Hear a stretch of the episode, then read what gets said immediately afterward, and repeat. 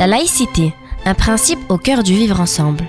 Une coproduction Pastel FM et Nicolas Cadenne, rapporteur général de l'Observatoire de la laïcité et auteur du livre En finir avec les idées fausses sur la laïcité, aux éditions de l'Atelier.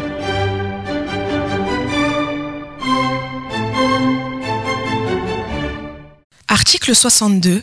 L'école laïque s'oppose aux convictions religieuses des élèves. Faux, la laïcité à l'école, ce n'est pas l'interdiction d'avoir des convictions religieuses, c'est notamment permettre aux élèves de construire leur esprit critique. Pour cela, l'enseignement délivré est objectif, se réfère aux faits et ne s'appuie sur aucune option religieuse.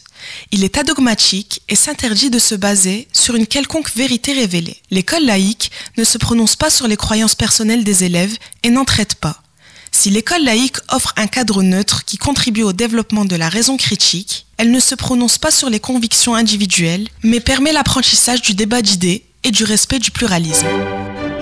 Pastel FM 99.4, la diversité qui vous rapproche.